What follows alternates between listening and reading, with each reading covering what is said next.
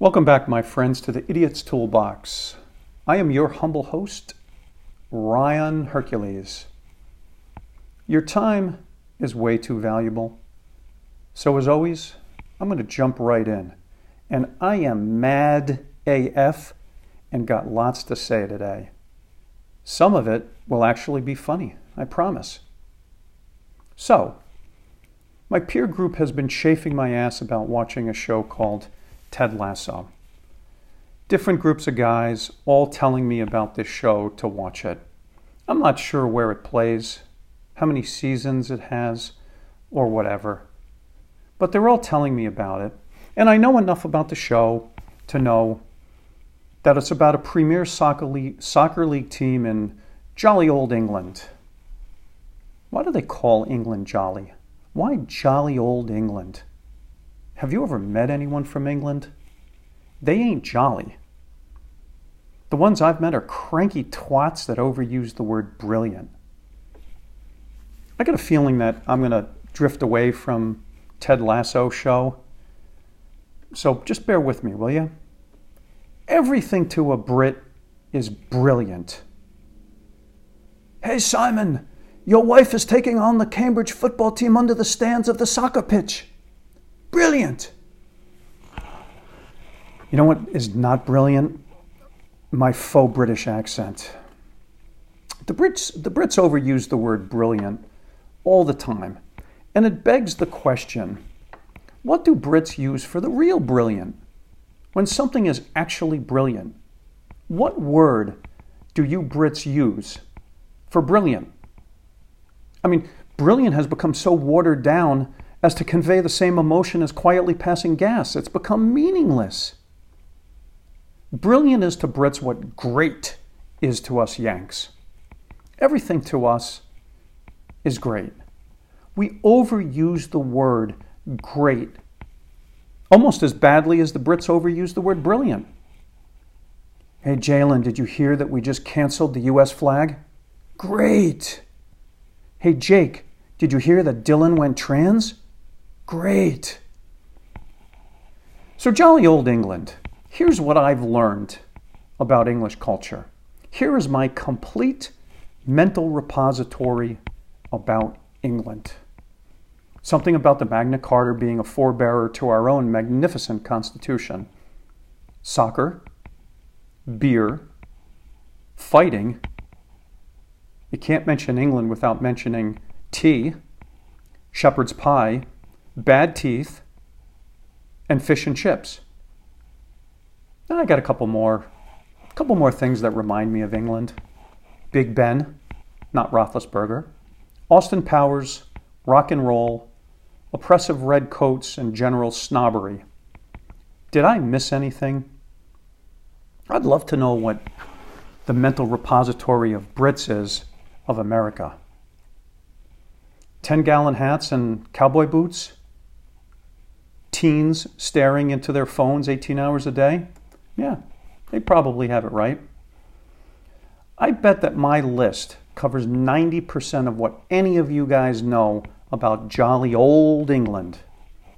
It's the stupidest name ever. I've been to England.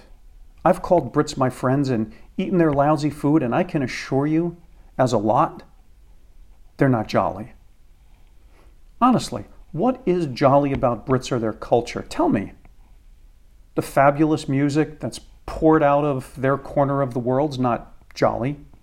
The Sex Pistols and Motorhead and the music genres of rock and punk, definitely not jolly. The Brits' two great early television imports into the United States, Benny Hill and Monty Python's Flying Service, Circus, not jolly. They were just weird and marginally funny. We believed them to be witty because they were, we were told they were witty.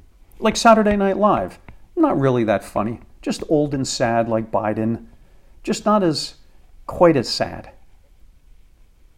Let's, let's keep going with some other cultural aspects of England to see why they are so jolly. Sports. Of course, that only means soccer. And I've been, I, have seen opposing fans throw more fists at each other than Mike Tyson. English soccer fans put the who in hooligan. Oh, Doctor Who, almost forgot another British TV import that sucked balls. English food. Check, please. Bangers and Mash is a, is a catchy name for sausages and mashed potatoes. Just something regular with a fancy name like Cardi B. Apologies to Bangers and Mash for such an awful comparison. Cardi B, make, Cardi B makes Bangers and Mash look like Wagyu beef. So why are why are Brits so fucking jolly? I've got a thought. I think Brits are jolly for the same reason that ugly chicks look better through beer goggles. Alcohol. I honestly b- believe that Brits are called jolly as a reference to their prodigious ability to consume alcohol. Their normal bitterness, curmudgeonness goes away after a few pints of warm beer. I could see that some jolly might actually ooze to the surface after a few. I've mistakenly drank with Brits, and these guys were much more tolerable and affable as the night went on. I would even say that there was some genuine backslapping going on. But British guys, the ones I've social, socialized with, are mostly standoffish and will never relent on a, on a point. If I postulate that the Queen Mother has a mild case of dandruff and that's why her hair is always in this poofy beehive do, any British guy will insist that she's hiding the crown jewels in her poofy hair before admitting that she's got dandruff and never back off. So I'm at this house party hosted by our neighborhood Brit family. And I'm talking to this guy, kind of a douche, but I'm talking to him and he's telling me about how it's an art form to pour Guinness beer. I don't like the shit, so I don't really know what he's talking about, but I'm being polite and listening to his horseshit about putting a glass under a spout and pulling the handle to fill the glass with beer, that somehow this is an art form. Origami is an art form. Claymation is an art form. Scrapbooking, kind of weird, but it's a borderline art form. Paper macheing. Paper macheing, definitely an art form compared to pouring beer. So he's going on and on about the time honored tradition and skill of properly pouring a Guinness. Properly pouring a Guinness is less an art form than opening a beer with your teeth, or less of an art form you know, than the dudes that can pop beer with a lighter or dudes that can use a seatbelt buckle to pop a beer top. I'd even say it's less of an art form than lighting your farts on fire. You say there must be something to this. For this British fuckwad to be so passionate about the art of pouring a Guinness beer, for this crank wanker to hold on to this rubbish so tightly that there's got to be a kernel of truth in it that pouring a pint of Guinness is some form of art form. For those of you normal people out there that don't know, Guinness is a kind of a creamier, frothier beer. Uh, and as you fill it, all you get is basically head and a little beer. All right, so you're picturing that, you're pouring it, pouring it warm usually, or just above room temperature. And as you pour it, you're getting mostly head very little beer. So you have to fill it, wipe off the head, wait till it settles, refill it, and repeat. This is the sum total of the art form that he's telling me about. Let me say it again in case you missed it. Put the glass under the tap, pull the handle, get a little in the cup, wait, pour some more wait, pour some more wait. Use a back of a butter knife, wipe the head off, wait, pour some more. So he's blathering on about the skill of pouring a Guinness and how the Guinness factory sends out guys to train bartenders on how to do this. Literally, the Guinness bar uh, distributor in any city probably does this. They'll actually send a guy out to teach bartenders how to properly pour a Guinness. I bet that on my second pour of a Guinness, I could do it as well as a trained bartender that's done it 10,000 times. If I told him that, he would seriously spit that Guinness all over me. Seriously. He would be in utter disbelief, and of, and of course, a English condescending manner, that I could not pour a Guinness as well on my second time. Mind you, mind you, Guinness is a fucking Irish beer. It's not even an English beer. Why is this such a high insult to this guy is beyond me. But anyway, English guy wouldn't let it lay. He'd go to the mat on this one, trying to convince me that pouring a Guinness properly is an art form. You would think that England would have created the most iconic beer, as there's a pub on every corner in jolly old England. Is there a correlation to how bad your country's food is with how good your beer is? Ireland and England seem to support this hypothesis. Mexico might actually support this theory as well. England and Ireland, awful food, great beer. Mexico, yummy food, awful beer. Yeah, Corona's awful. Corona's barely beer. So much of it is skunky and urine flavored that it probably would not be considered beer in places like Bavaria. They're very picky in Bavaria about their beer having hints of urine flavor. So, in this, you've got British guy blathering on, talking about how the Guinness factory sends out experts to teach bartenders on how to pour a proper Guinness. So many questions in my head. I could do a 2,000 word show on just this topic alone. Before I talk about who gets the job of going out and teaching bartenders how to pour, let's discuss why. As in, why in the hell does a position like that even exist?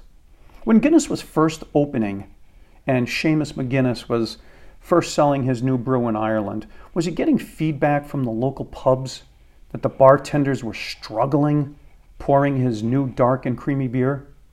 You might even imagine the conversation. Seamus McGuinness to pub owner.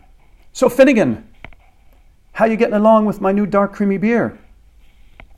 All right, relax on the accent. All right, I'm just trying to be entertaining.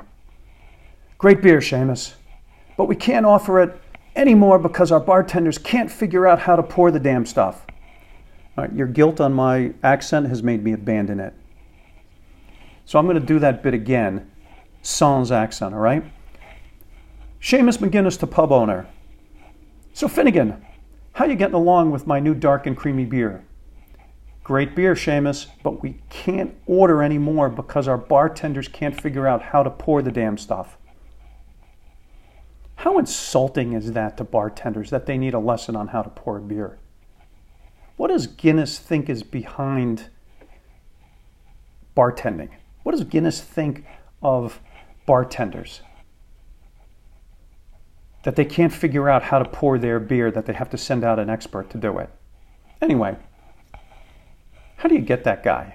Uh, uh strike that. How do you get that job of being that guy that Guinness sends out to trains bar, that trains bartenders? And how do you, how do you, how do you figure that out? That might be the greatest gig of all time. Can you think of a better job? Email me if you can think of a better job than the guy that goes out full time to teach bartenders how to pour a beer. I'm going to tell you a story, one that's personally embar- embarrassing that could get me to lose my man card. The story I'm going to tell you, I'll admit, was not my best man moment maybe not lose my man card worthy, but definitely worth a suspension of my man card. So, I'm at this English guy's house on a weekend night. And in your head, if you're picturing the story, think booze, lots of booze. The, f- the food sucked monkey balls, as you would expect, but the booze depth and breadth was just sublime. It's getting late, most of the guests have left. Just for context, I'm the guy that always stays too long. I'll stay until the host's wife has cleaned up and gone to bed, You literally have to tell me it's time to leave. I like a good time. I won't be offended when you tell me, you know, the kid's got to catch the school bus in, in 90 minutes and it's time to go. I won't be offended. So the crowds trickle down, it's late. To a few dude, their wives have, including mine, have already walked home. English guys pulls out an Australian bottle of Jägermeister. For those of you not initiated, Jägermeister is some, I don't know, Eastern European black booze that tastes like shit and makes you feel like shit. It may not even be Aust- Austrian. Who cares? The guy who invented Jägermeister, during the invention process when he was tinker- tinkering with the formula, how did this guy even know that he was done? How did he know that he had the right recipe for Jägermeister? Did he take a taste, almost puke, and then let out a combo burp and eureka? He knew he created the worst tasting booze in the history of booze. And to my Korean listeners, I've had homemade rice wine. I have some guy to guy advice, guy to girl advice guy to guy that used to be girl advice. Don't drink it. Jägermeister. Don't drink it. If you take anything away from this show, don't drink that stuff. Pay no mind to the advertising on TV with the sexy babes and the good looking, cool dudes huddled around that green bottle of death. Fortunately for me, prior to that night and that bottle being produced, I had puked my innards out long before. I've never been bitten by a pit bull, but if I was, I'd be scared to death of pit, bull, pit bulls. Not all dogs, just pit bulls. If it was a St. Bernard that bit me, I'd be afraid of it too. I have the same cautionary reaction when that Jägermeister green bottle is produced. Did you ever have a bully in middle school or whenever? You're having a great day, the school caf- cafeteria served mystery meatball subs that's what qualified for a good day for me in middle school. And you're walking out of the cafeteria, satiated, tomato sauce stains on your Kiss t shirt, and screech! You run smack dab into the bully. This is what the green bottle of Jägermeister did to me that night at English Guy's house. It was late, like last call late. The ladies were gone, just the dudes, not all of them, just a few. I already had had enough to drink. The clock had tolled midnight an hour or two earlier. So English guy pulls out some authentic bottle of Jägermeister, authentic in that, you know, it hailed from its country of origin, Austria, Germany, some place where people have a low regard for their health. And out come the shot glasses, and in goes the black goo of death. Into that shot glass goes a night of vomiting, and out goes my Sunday. In goes a monster headache, and out goes my safe drive home. In goes a night of sleeping on the bathroom floor, and out goes a night of sleeping in my warm bed. The shot glasses are all passed around, glasses are clanked, and bottoms up. You ladies in the house might be familiar with the situation. Swallow or spit. To spit would to be to face embarrassment and shame, the worst kind of shame, guy shame. So, being the fucking pro that I am, I wiped my mouth on my sleeve, turned around, and spit the shot glass, spit the Jägermeister back into the shot glass, and put the shot glass into the sink. All in one quick move. Pro move, I know. Two more shots and two more spits back into the glasses and into the sink. I don't care about the shame that you drop on my shoulders. I don't care about being called a pussy. I don't even care about the threat of losing my man card. Well, scratch that, I do. But no one witnessed my treachery. I'm conflicted about my, my genius and my deceit, unsure how to process two opposite feelings on the same matter. But I can tell you this I did learn. I did learn some valuable lessons that night. First, leave when your wife leaves. Second, avoid the green bottle. And third, don't drink with Irishmen. Fourth, fuck the haters and man shamers. Do what you want to do and fight off the peer pressure. I'm out. Thanks for listening to the Ryon Hercules Show.